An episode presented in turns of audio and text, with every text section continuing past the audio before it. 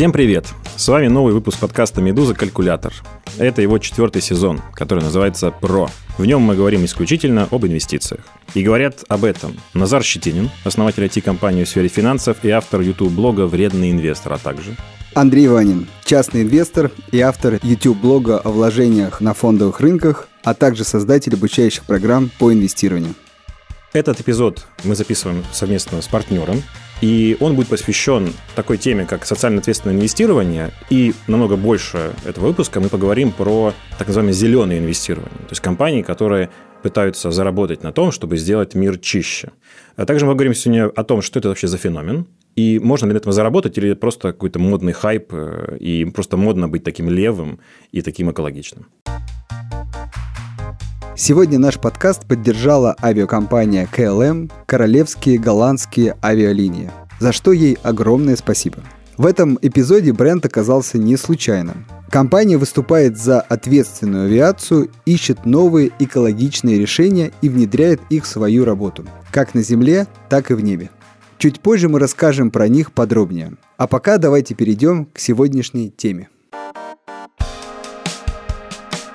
Значит, Андрей, будущее здесь. Готов? Давай. Будущее пришло.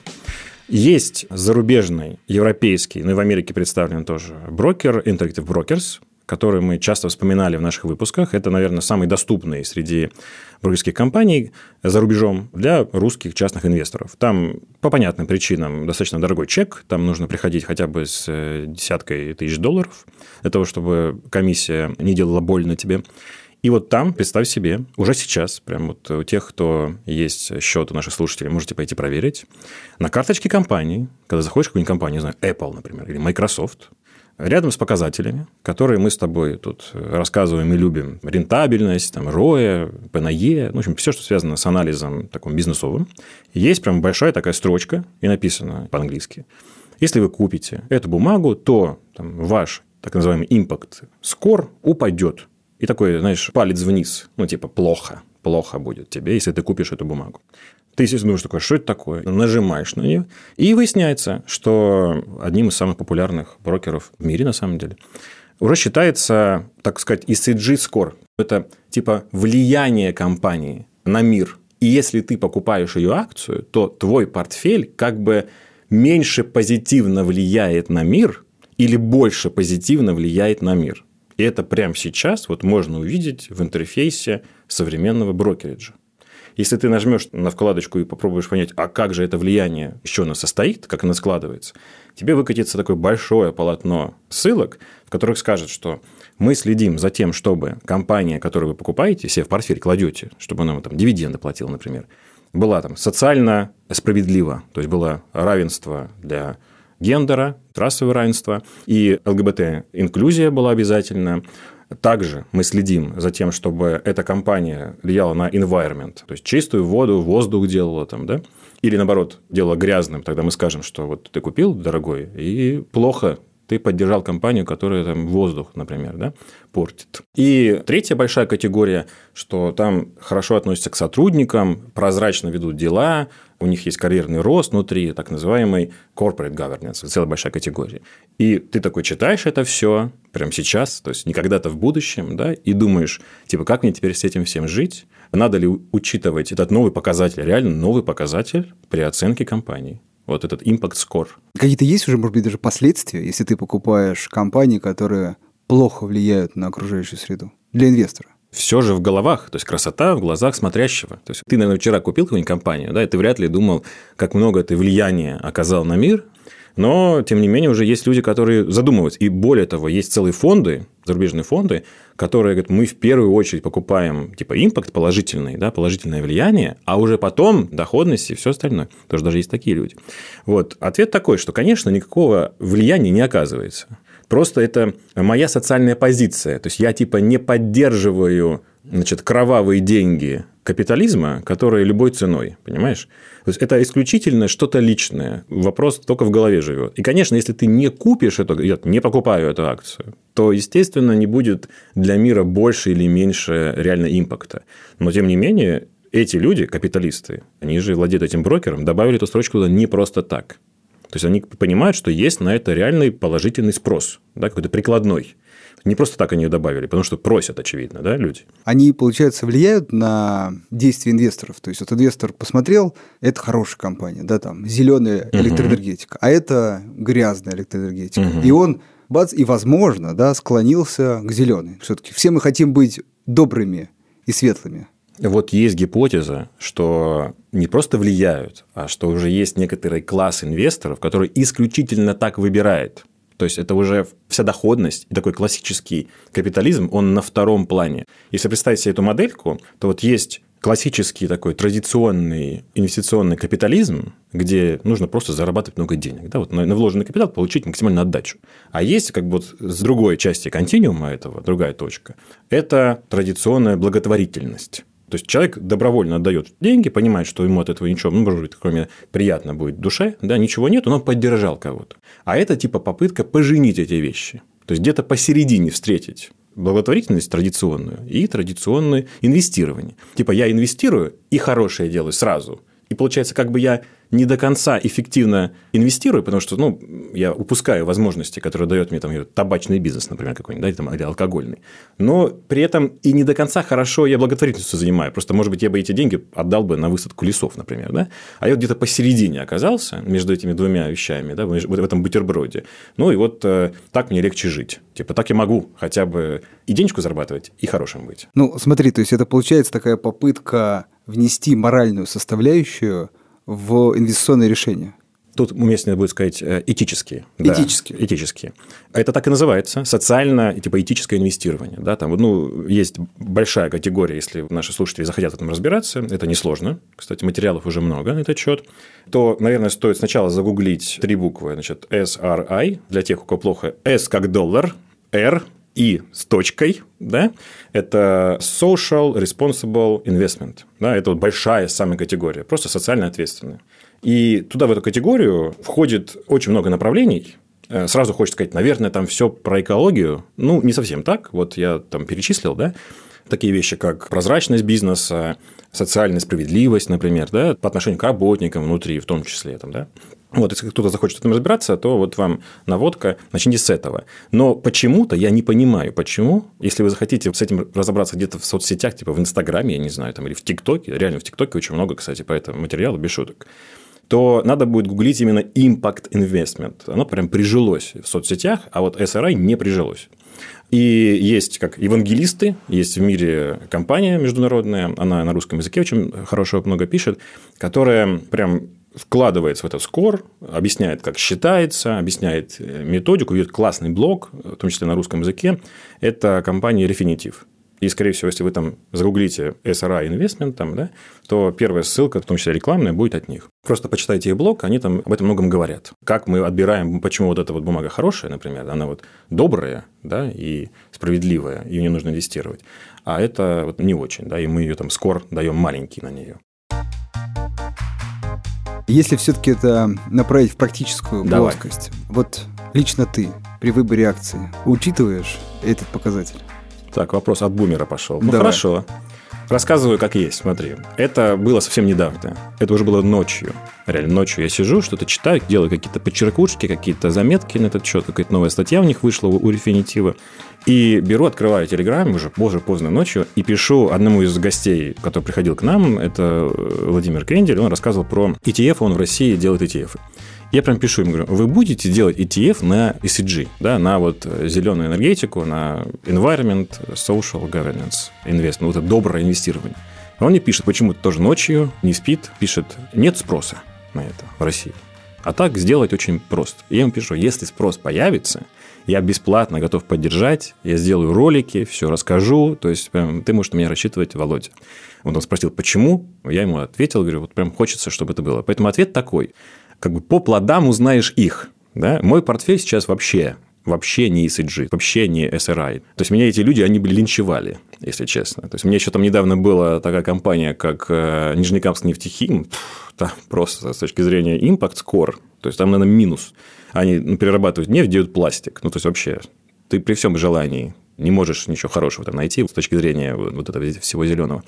Поэтому ответ такой. Сейчас я скорее старый традиционный капиталист, это правда, но, блин, как я хочу, чтобы это изменилось. Это честное слово. То есть я прям много работаю над этим, у меня была идея там, для небольшого стартапа в этом направлении и готов помогать бесплатно эту тему продвигать. И, может быть, сейчас я со временем как-то перестроюсь, может, мне нужно дать чуть-чуть время и левацкого настроения, и через пять лет у меня будет full ECG портфель, например. Но сейчас не так. Вот это правда. У меня был интересный в свое время диалог с одним из блогеров, который тоже очень активно продвигал эту тему. И у него, кстати, есть определенная логика, почему эти компании стоит покупать, не только этические. Логика следующая, что люди, когда они проникаются этой идеей, они начинают покупать акции, акции начинают дорожать, и, соответственно, компания, которая находится вот в этой сфере, она видя дорожающие свои акции, может привлечь дополнительное финансирование именно через дополнительный выпуск акций. А люди, соответственно, некие, можно сказать, адепты этой истории, они с удовольствием еще их купят. Этим компаниям как бы должно становиться легче привлекать дополнительное финансирование. А дальше это очень все просто. То есть у них больше денег, они, соответственно, реализуют больше проектов, и мир становится лучше, добрее, прозрачнее, зеленее и так далее.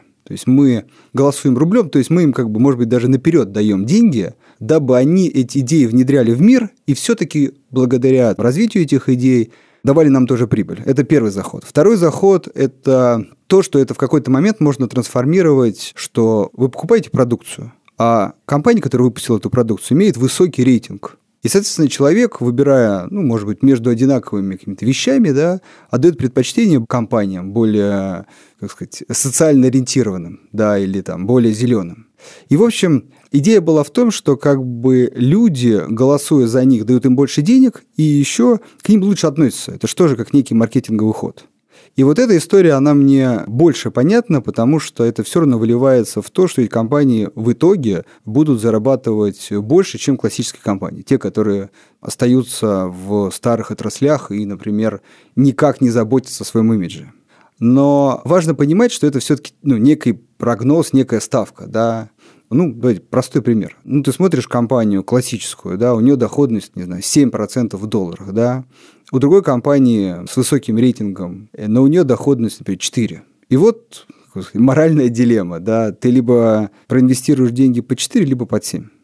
И я смотрю на эту историю ну, в том ключе, что все-таки государство должно э, вмешиваться в эту историю и именно поддерживать такие компании. Это могут быть налоговые вычеты, э, снижение налогов, либо какие-то субсидии, дотации кредитов. Ну, в общем, любые варианты, которые помогут этому бизнесу быть э, более привлекательным для частных инвесторов. Когда я слышу историю сейчас, тут два момента. Первая попытка – это за счет инвесторов, как бы, чтобы вот инвесторы по факту сделали эту скидку. То есть они покупают акции с меньшей доходностью, либо, кстати, есть облигации такие же, когда ставка ниже, и человек осознанно ее покупает, потому что готов субсидировать именно этот бизнес. То есть в этом случае как бы инвестор должен как бы пожертвовать, да, получается, часть своего дохода для чего-то лучшего. Это, кстати, классно, да. Просто мне, например, сложно эту идею транслировать для людей, ну, которые, скажем, откладывают небольшие сбережения, у них не так много, да, и им хочется все-таки вот побольше заработать, да.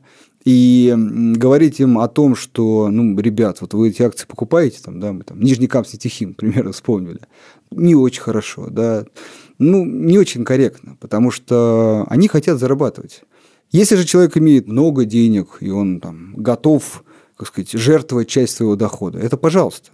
Просто есть один тренд хороший, что это упоминается, другой тренд, может быть, не очень хороший, когда начинается воздействие на частных инвесторов, ну, например, инвестору становится неудобно, да, или еще, может быть, хуже, я почему спросил у тебя, вот, Interactive Brokers, может, какие-то последствия? Представь, что у тебя, э, исходя из твоего рейтинга, комиссия будет больше. Ну, за брокерские операции вот ты такой вот не социальный, извини, плати там в два раза больше комиссию. Это и была идея моего стартапа, если честно. Да. Я просто думал, что по некоторым бумагам будет выше комиссия, а по некоторым ниже. Вот. Таким, это самый простой способ рассказать, что есть хорошо, что есть плохо, просто показать ценник. Это, кстати, не я придумал, это сказал Адам Смит что типа, экономика – это способ одному человеку свою волю изъявить о том, что есть хорошо, что есть плохо, просто передать эту идею, что я очень хочу, поэтому вот это стоит столько, например. Я вот могу, поэтому хочу столько за это заплатить, например. И ровно была такая идея, что хорошие, добрые дешево, а злые, они дорого. Типа подумай 10 раз. Наказывать рублем, короче. Да, то есть, смотри, получается, что мы за равенство, за все хорошее в мире, но если ты против, ох, держись. Да нет, просто ты пойдешь в другое место и купишь дешевле, вот и все. Ну, тогда мы будем воздействовать на других брокеров, например. Как, не, как ну... вы так даете, оказываете услуги плохим ребятам? То есть даете им покупать очень дешево плохие компании? Слушай, святое место пусто не бывает. Я второй раз уже говорю в этой студии. Вот э, всегда будет кто-то в мире, где есть, кстати, нулевая комиссия, на секундочку, да, сможет рассказать эту историю иначе. Скажет, да, нормально, можно и тюрьмы покупать, как бы инвестируем в тюрьмы, и все ништяк. Хороший бизнес, понятный. Ну хорошо, смотри. Да, я отвлекся. Все-таки с точки зрения инвестирования, вот если прям совсем практично, да, получается история, что это тренд, мода, да, а я в инвестирую очень не люблю это слово, хотя даже с другой стороны, может быть, и люблю. Сейчас поясню. Это значит, что есть группа людей, и чем известнее этот тренд, чем шумнее он, да, тем больше людей инвестируют исключительно из-за него. То есть это очень удобно. Тебе поставили рейтинг, ты выбрал компании с наибольшим рейтингом, тебе не надо изучать, отчетность не надо изучать, показатели. И главное, что морально ты себя чувствуешь, что отлично, я инвестирую в хорошую компанию. И, в общем, в этом случае очень часто туда сбиваются люди, которые, ну, скажем так, либо только начинают инвестировать, либо сильно в этом не разбираются. И оставляют мне а я не хочу, может быть, Нижнекамск, нефтехим покупать. Но приходится, потому что по показателям он очень привлекателен, потому что там нету популярности, нету моды, нету шума, там нету ничего, чтобы завышало его цену. Там простая логика, стоимость и доход. Соответственно, в этом случае получается, что мне, как такому классическому инвестору, приходится покупать э, компании, которые не ACG. Хорошо. Ну, во-первых, я могу добавить к тому списку конкретных преимуществ которые ты вспомнил из разговора с каким-то блогером, да, могу добавить еще, их много, они очень прикладные. Но перед этим такая минутка проповеди. Э, на самом деле вся эта история с этикой, которая лезет в экономику, наверное, последнюю дисциплину, которая сейчас, видимо, требует, чтобы этика появилась там, там есть конкретная логика. Вот ты говоришь, покупаю ради большей доходности. Это, кстати, мы еще вспомним сегодня. Ты покупаешь ради большей доходности, какой-то там, не знаю, завод, например. Если бы ты это не покупал, завод бы не закрылся. Но допустим, что ты типа поддержал существование таких заводов, там можно из пальца высосать, что из-за этого будет лучше IPO проходить вот зеленых компаний в будущем, да, а этих хуже, потому что не понимают, что они привлекут э, финансирование у таких добрых людей, которые хотят инвестировать в это, да, то есть ты как бы поддерживаешь все-таки систему. Но ты проинвестировал в плохую компанию, в плохую. Вот я сегодня не зря вспомнил про тюрьмы, например. Да, вот есть реально возможность проинвестировать в тюрьмы в США, это публичные компании, да. И с одной стороны, ты получаешь классную доходность, с другой стороны, ты как бы заинтересован в том, чтобы росла преступность, чтобы росла выручка. И вроде как ты с одного края зарабатываешь, денег становится больше, благосостояние становится меньше. В этом на самом деле есть вся идея нерентабельного роста, нерентабельного ВВП, о том, что покупка велосипеда вообще в принципе для экономики губительна, потому что ты не купил машину, ты не заправляешься, не чинишь ее, ты здоров, потому что ты ездишь, ты зло для ВВП. Ты сколько мог денег потратить да, на таблетки, на все. Велосипед – это плохо, да, вот, ну, по логике ВВП. Но благосостояние больше твое, да, то есть это разные задачи. И вот эта вот идея того, что рост не равно благосостояние, оно как бы ложится в основу всей этой философии. И тебе говорят, да, сейчас ты купил Нижнекамск нефтехим, заработал денег и потратил их все на лекарства, потому что ну, воздух стал и вода да, грязный. Но все-таки вернемся с небес на землю. Это все-таки такая философия была сейчас. Хотя, как мне кажется, справедливая. Да? То есть логика в ней есть. Конкретные идеи, почему инвестирование социально ответственное может приносить больше денег. Ну, во-первых, это уже факт, что в Евросоюзе, по-моему, 10 марта 2021 года был принят закон о том, что все публичные компании обязаны раскрываться по этим направлениям. То есть все публичные компании еврозоны будут обязаны рассказать о том, как у них ведется работа вот, социальной ответственности. Да? То есть как они с людьми работают, как у них внутри прозрачность надлажена, там, есть ли у них social justice, да, вот это все. И, естественно, эко. То есть насколько они эко. А зачем? Потому что уже сейчас вот э, голландский банк ING дает тебе скидку на кредит, если ты имеешь большой скор. Это факт. То есть уже ставка по кредиту меньше. даже в России полиметалл, по-моему, либо в 2017 году, либо в 2018, там не столько ставка была хорошая, сколько он там получил большое заимствование, потому что он смог доказать, что его работа будет экологически чистой. Это была такая большая громкая сделка, да? когда, по сути, ему сказали, да, мы даем финансирование, но докажите, что вы не нанесете вред экологии. То есть это уже подход, который, как ты говоришь, это государство должно решать, государством диктуется, и он как бы субсидирует, скрыто субсидирует такое поведение компаний. И вот я думаю, на отрезке ближайших 50 лет быть ну, таким зеленым ESG, это будет просто выгодно с точки зрения ведения бизнеса. Ну и это еще не все плюсы, да, такие микроэкономические. В конце концов, блин, ну, прикинь, у тебя в компании равенство. Ну, типа, нормально относится просто. Sustainable бизнес, да, то есть, ну, просто уважительно относится к сотрудникам всем. Ну, что плохого-то в этом? Наверное, когда у тебя все счастливые сотрудники, то и бизнес будет нормально расти, да. То есть, ты как бы инвестируешь в компанию и понимаешь, что внутри там никто никого не душит не знаю, может ли это являться или не может являться причиной для покупки, но, по-моему, это нормальная тема, да.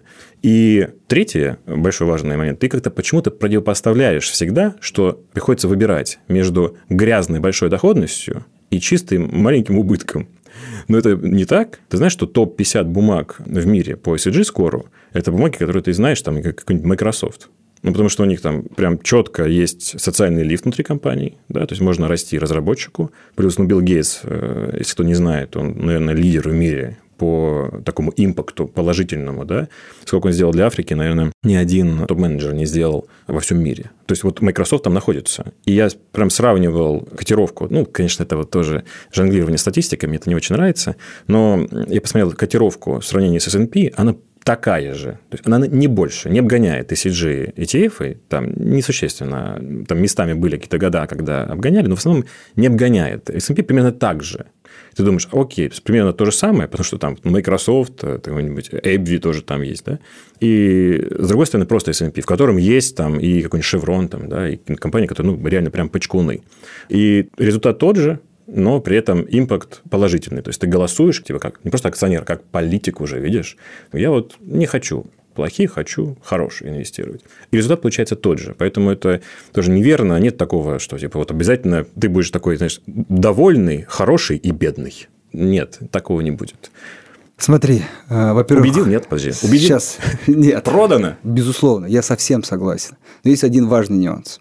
Ты смотришь две компании. Одна доходность, допустим, 6 годовых, вторая 5. Но та, которая 6, хуже рейтинг. Ты какую выберешь? Ну, в этой игре с этими условиями я, естественно, выбрал там, где 6. Там, где 6. Соответственно, а в чем тогда смысл? Ну, во-первых, ты обращаешься лично ко мне. Я говорю, я тебе честно признаюсь, я такой же капиталист старый, как и ты. Так я же хочу сказать, что получается, эта вся история не к вопросу инвестирования. Понимаешь, к этой истории у меня одна претензия, да, потому что ее часто подают и я всегда так напрягаюсь, когда это слышу, это новый метод инвестирования. Новый метод. Забываем про П на Е, про рентабельность, про закредитованность. Вот смотрим на этот рейтинг. И вот инвестируем. Понимаешь, это опять же вот это привычное упрощение. Все, это же просто. Тут 5 звездочек, там 4, 3, все, бери 5. 5 закончились, бери 4. Это как раз, опять же, путь, который часто может приводить к пузырям, даже в хороших историях. Что люди прониклись этой историей, часто за хорошими делами скрываются люди, которые их используют. Да? Ну, кто-то там фонд запускает на эту тему, кто-то там, э, например, компания убыточна, но она действительно очень зеленая или так далее. И человек, не видя этих показателей, он инвестирует просто, опять же, в эту идею. Это, опять же, упрощение, причем очень такое классное, социальное. Да? И когда я это слышу, я понимаю, что ну, это опасно. То есть я общаюсь с рядовыми инвесторами. Он всегда ищет легкий способ. Вот всегда. А это легкий способ. Инвестируй в классные компании. И особенно, когда я еще слышу историю, что они растут лучше всего. Ну, я понимаю, откуда корни это. Потому что ну, многим людям продали эту идею, они вот сейчас закупились, и это уже, как сказать, самоподдерживающееся движение. Людям продают идею, они ее покупают, он растет. Растет, о, еще больше верю в эту идею, но дальше растет.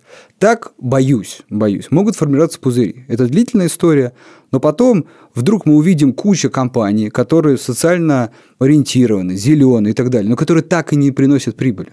И когда их акции свалятся на 50%, как бы вот инвестор, он кого должен винить?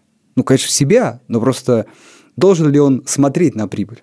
И все-таки в этой истории я считаю, что этот показатель, он должен быть где-то в конце. То есть человек смотрит по все тем же старым показателям. Там прибыльность, закредитованность, рентабельность и так далее.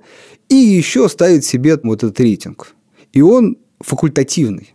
Если он его поставит на первое место, очень важно, то он должен сказать, я не инвестирую, я там ну, жертвую, благотворительностью занимаюсь. Почему это важно? Потому что потом, когда акция упадет два раза, он скажет, да ничего страшного. Я, собственно, не ради доходности, да, а если это там деньги семьи или его собственные сбережения, и вот они упали в два раза, свежим воздухом особо рад не будешь. Ну, согласен, мы вообще против с тобой упрощения, это правда. Наверное, это один из показателей, которые можно добавлять, но только добивая эту тему, к сожалению, мы не можем гарантировать, что даже после анализа классических показателей мы все равно не получим эти минус 50. Это так рынок устроен, да? Поэтому тоже нельзя противопоставлять, что это может случиться только с компаниями, которые мы там закрыли глаза и купили зеленые компании, и они вот упали на 50, а вот те только почему-то растут. Это, к сожалению, тоже не так, да? Поэтому в этой твоей истории, когда у всех все упадет на минус 50, тот хотел сказать, ну я хотя бы зеленый, то есть у него хоть что-то останется, понимаешь? а у остальных вообще ничего не останется. Нет, но они, видимо, тоже скажут, зато мы там в прибыльном бизнесе, да, все восстановится. То есть у них тоже будет какое-то объяснение. Так, ну, отвлечемся от обсуждения сегодняшней темы, чтобы, ну, как мы и обещали, рассказать вам про экологические инициативы нашего сегодняшнего партнера, авиакомпании KLM, Королевские голландские авиалинии. Для начала поговорим о том, что KLM делает на Земле – Авиакомпания отправляет на переработку бортовой и технический мусор, а еще использует электрическое оборудование в транспортных средствах для наземного обслуживания. Это нужно для того, чтобы достигнуть нулевого уровня выбросов углерода в наземных операциях к 2030 году. Ну и куда же без самолетов. KLM регулярно обновляет свой авиапарк, закупая новые экологичные модели. Например, Dreamliner 787. Этот лайнер расходует меньше топлива, а значит, э, производит меньше вредных выбросов, э, в отличие от старых моделей. Давай я расскажу, что авиакомпания делает в небе. Во-первых, KLM свели к минимуму количество неперерабатываемых материалов на борту. Для этого перевозчик даже изменил дизайн своей бортовой посуды, чтобы на ее производство уходило меньше материалов, даже если это переработанный пластик. Во-вторых, бортовые блюда готовят из органической продукции от ответственных производителей, тех, которые выращивают ее с заботой об окружающей среде. И это касается не только овощей и фруктов, но и чая, кофе, вина, мяса и птицы. Еще стоит рассказать о компенсации эмиссии СО2. Это звучит сложно, но на деле все проще. Компания возмещает тот вред, который потенциально наносит природе выбросом самолетного топлива.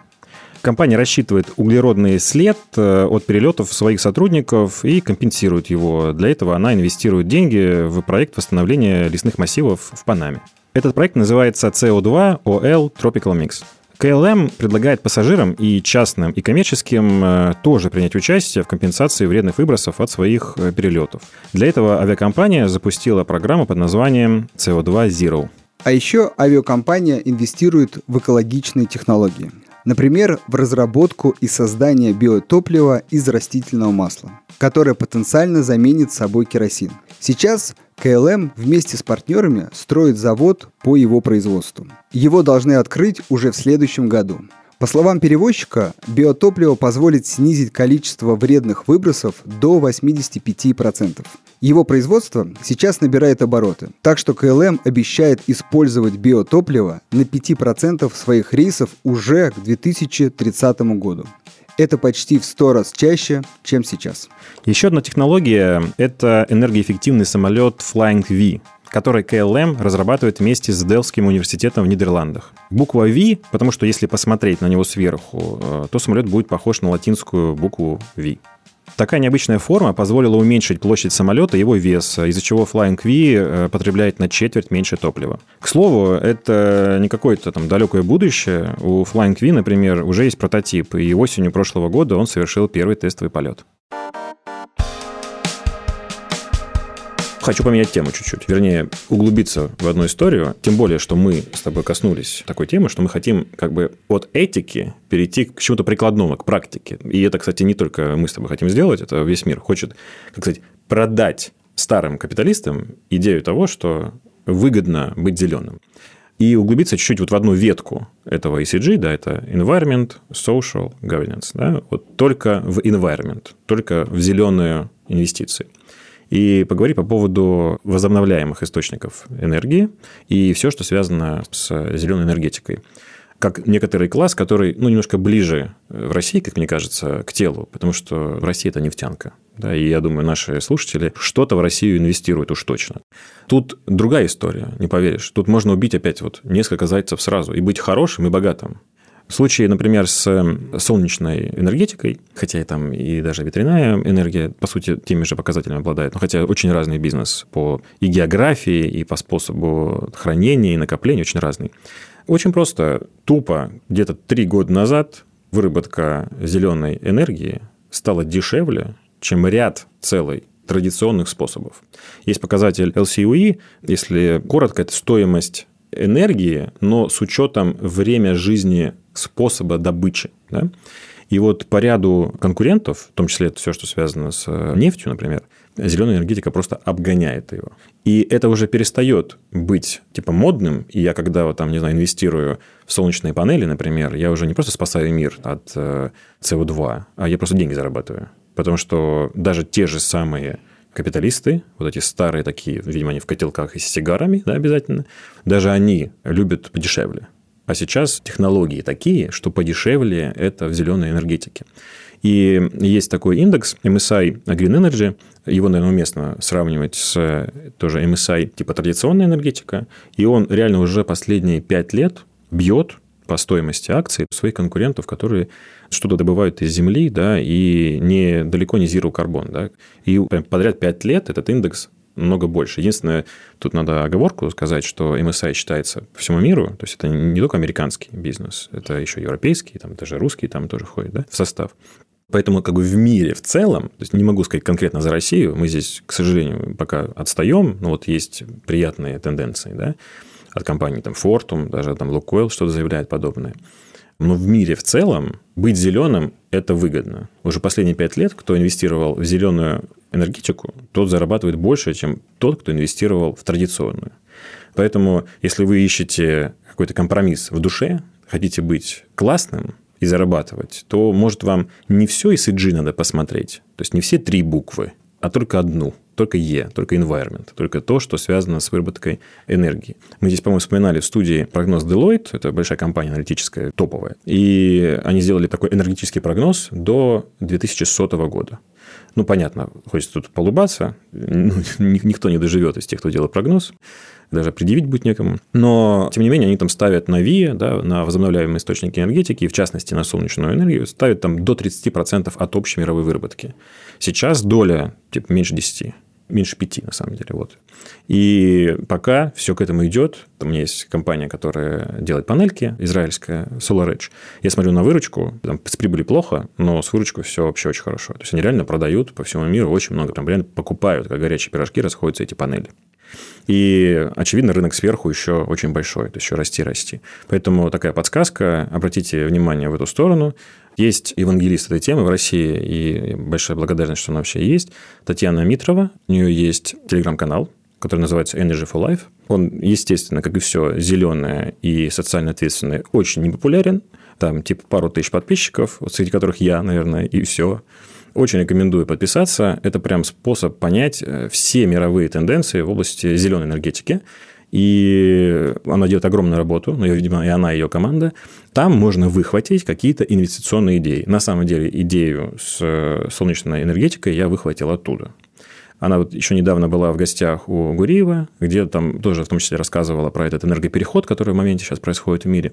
Можно это видео найти где-то на Ютубе. Зеленая электроэнергетика, вот панели там или ветряки, они уже становятся или уже стали выгоднее, чем сжигать классическое топливо?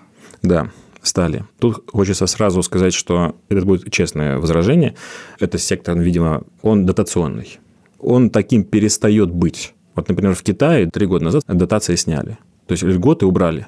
Почему? Потому что и так выгодно. То есть я понимаю следующее. Когда государство перестает донатить, короче, да, на какую-то вещь, а начинает собирать налоги, то есть переворачивается модель, это значит, что этот сектор уже стоит на ногах. И в случае там, с Китаем, например, они уже отказываются.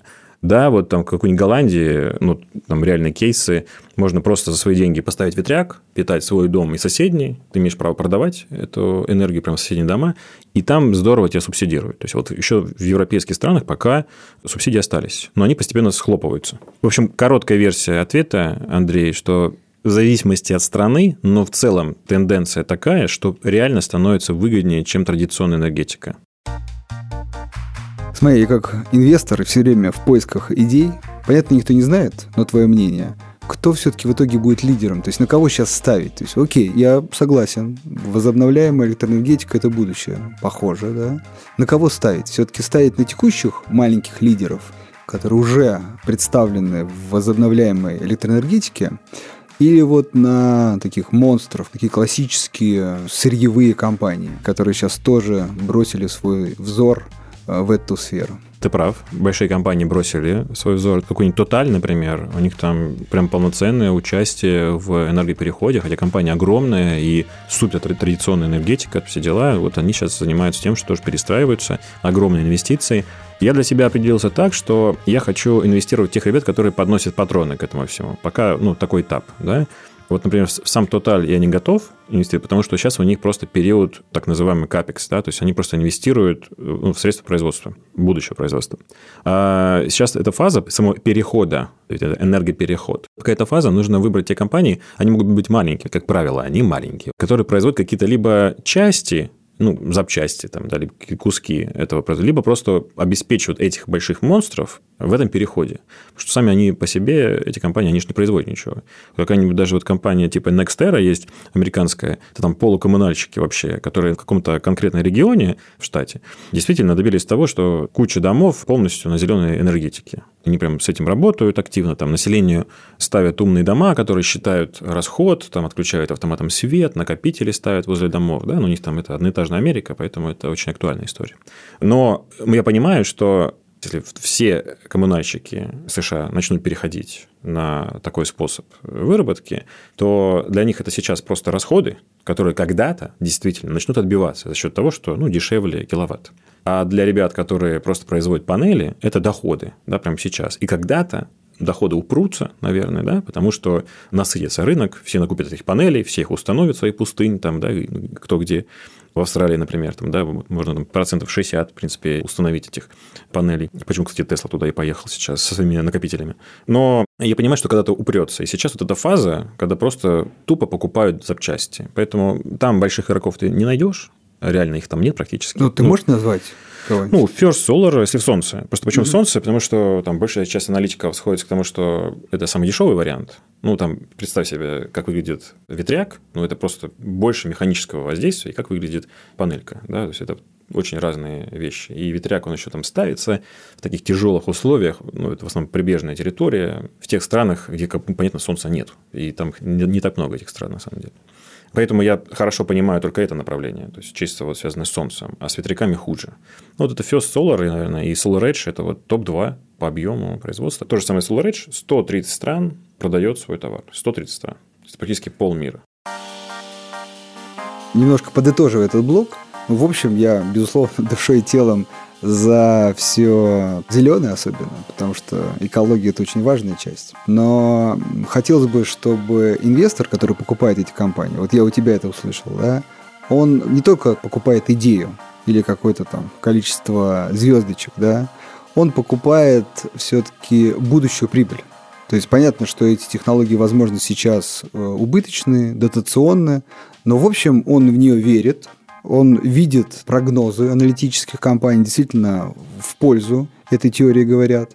И все-таки он покупает не текущую прибыль, но будущую. То есть он планирует зарабатывать. Почему я так к этому все время возвращаюсь? Потому что, как я люблю говорить, на фондовом рынке очень легко заработать, если не допускать одну ошибку, не продавать в кризис, да, когда все резко падает, и человек, проверка веры его в идею, да, насколько он ей доверяет, насколько он действительно а, погружен и готов э, следовать ей, несмотря ни на что. Вот при любой коррекции акций вот таких компаний обычно происходит проверка. И чем меньше человек верил, изучил ее, глубоко проникся, вот очень важно, тем с большей вероятностью он, к сожалению, зафиксирует убытки, чаще всего она отрастет, и вот человек уже на фондовом рынке в итоге в минус работал.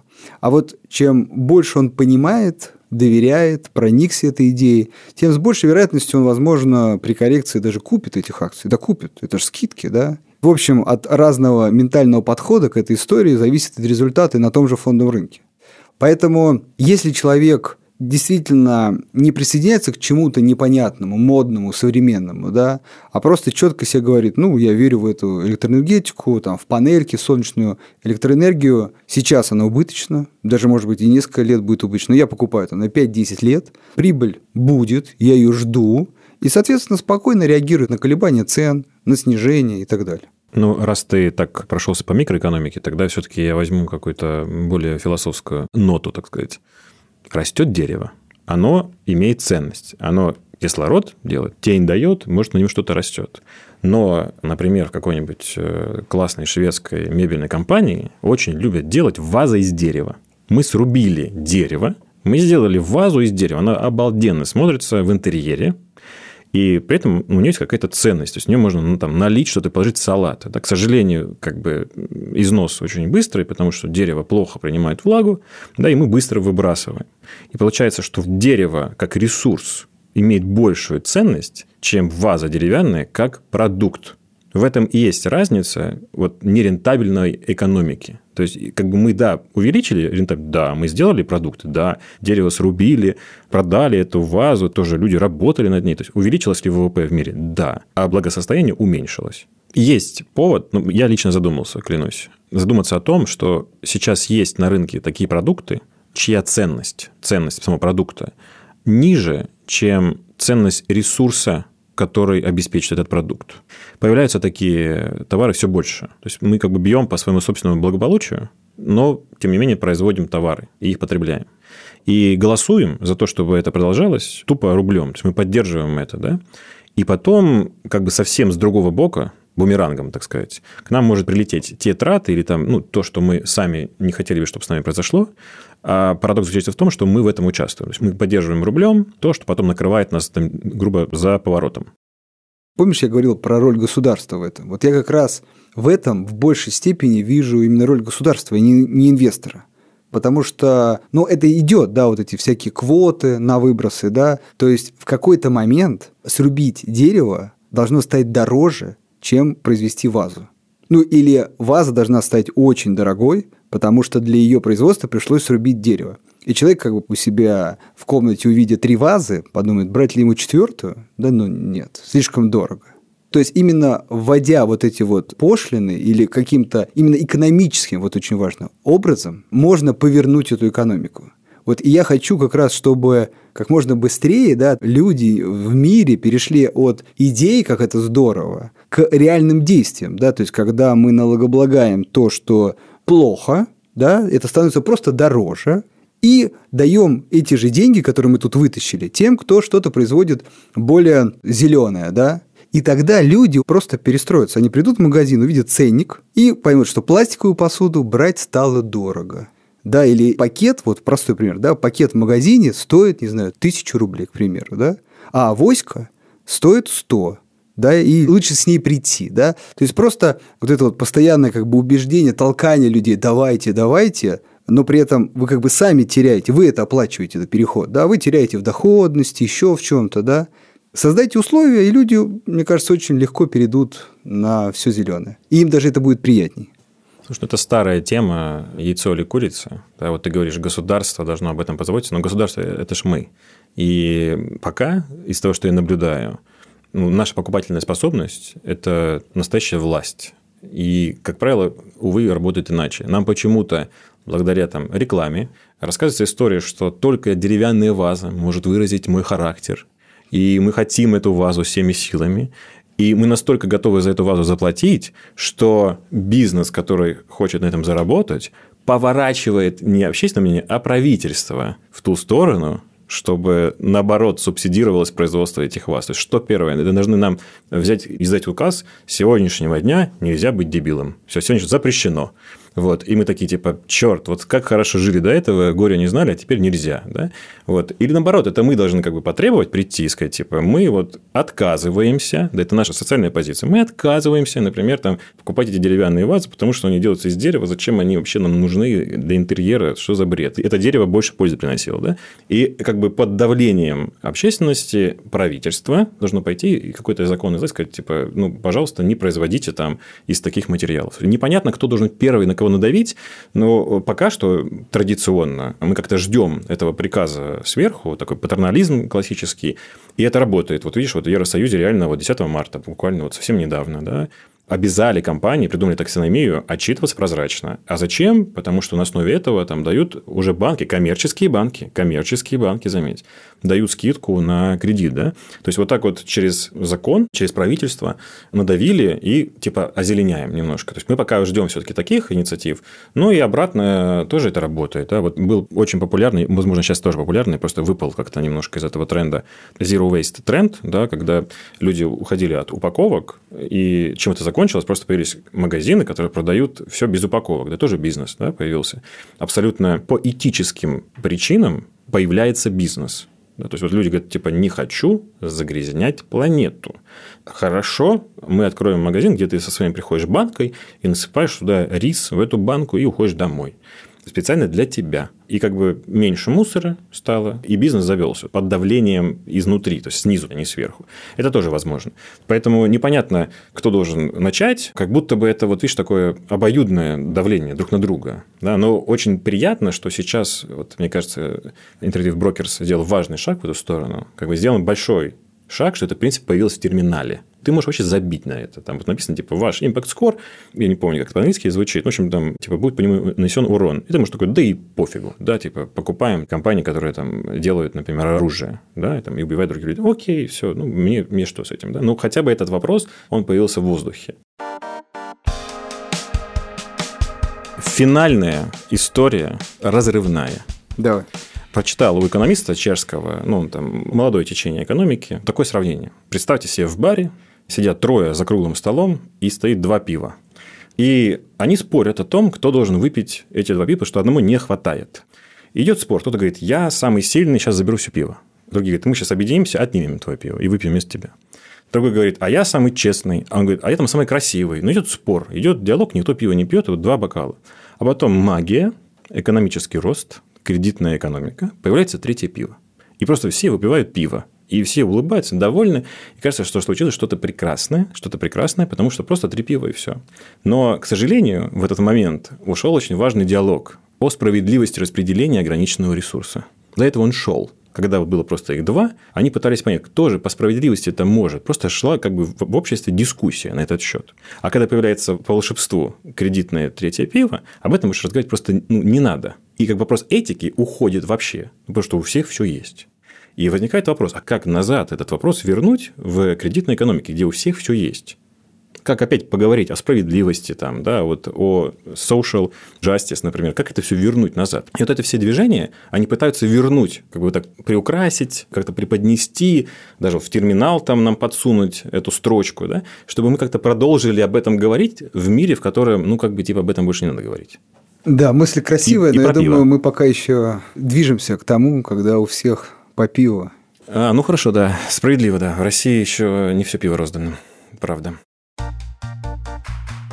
И в финале эпизода еще раз напомню, что этого выпуска не было бы без нашего партнера нидерландской авиакомпании KLM. Бренд старается сделать ваши полеты по миру максимально экологичными. Это проявляется даже в мелочах. Например, KLM чистит свои самолеты сухим методом, а для их обслуживания в аэропорту используют электромобили. Узнать про это больше можно на сайте авиакомпании. Мы обязательно оставим ссылку на него в описании этого эпизода на сайте Медузы. И на этом все. С вами был подкаст «Медуза Калькулятор. Версия Про» и его ведущие. Назар Щединин. И Андрей Ванин. Спасибо тем, кто помогает нам делать этот подкаст. Редактору Анне Чесовой и монтажеру Виктору Давыдову. Если вы еще не подписаны на наш подкаст на той платформе, на которой вы нас слушаете, обязательно подпишитесь прямо сейчас. Так вы не пропустите наши новые эпизоды, которые выходят каждый четверг. А еще у студии подкастов «Медузы» появился свой телеграм-канал для всех, кто делает и слушает подкасты. Он называется «Техника речи». Обязательно подпишитесь на него и расскажите о нем своим друзьям. И мы будем очень рады, если вы поставите нам 5 звезд и напишите комментарий. Так вы поможете нашему продвижению на платформах. А еще мы внимательно читаем все письма с вопросами и пожеланиями по темам, которые можно писать на подкаст собака с пометкой в калькулятор.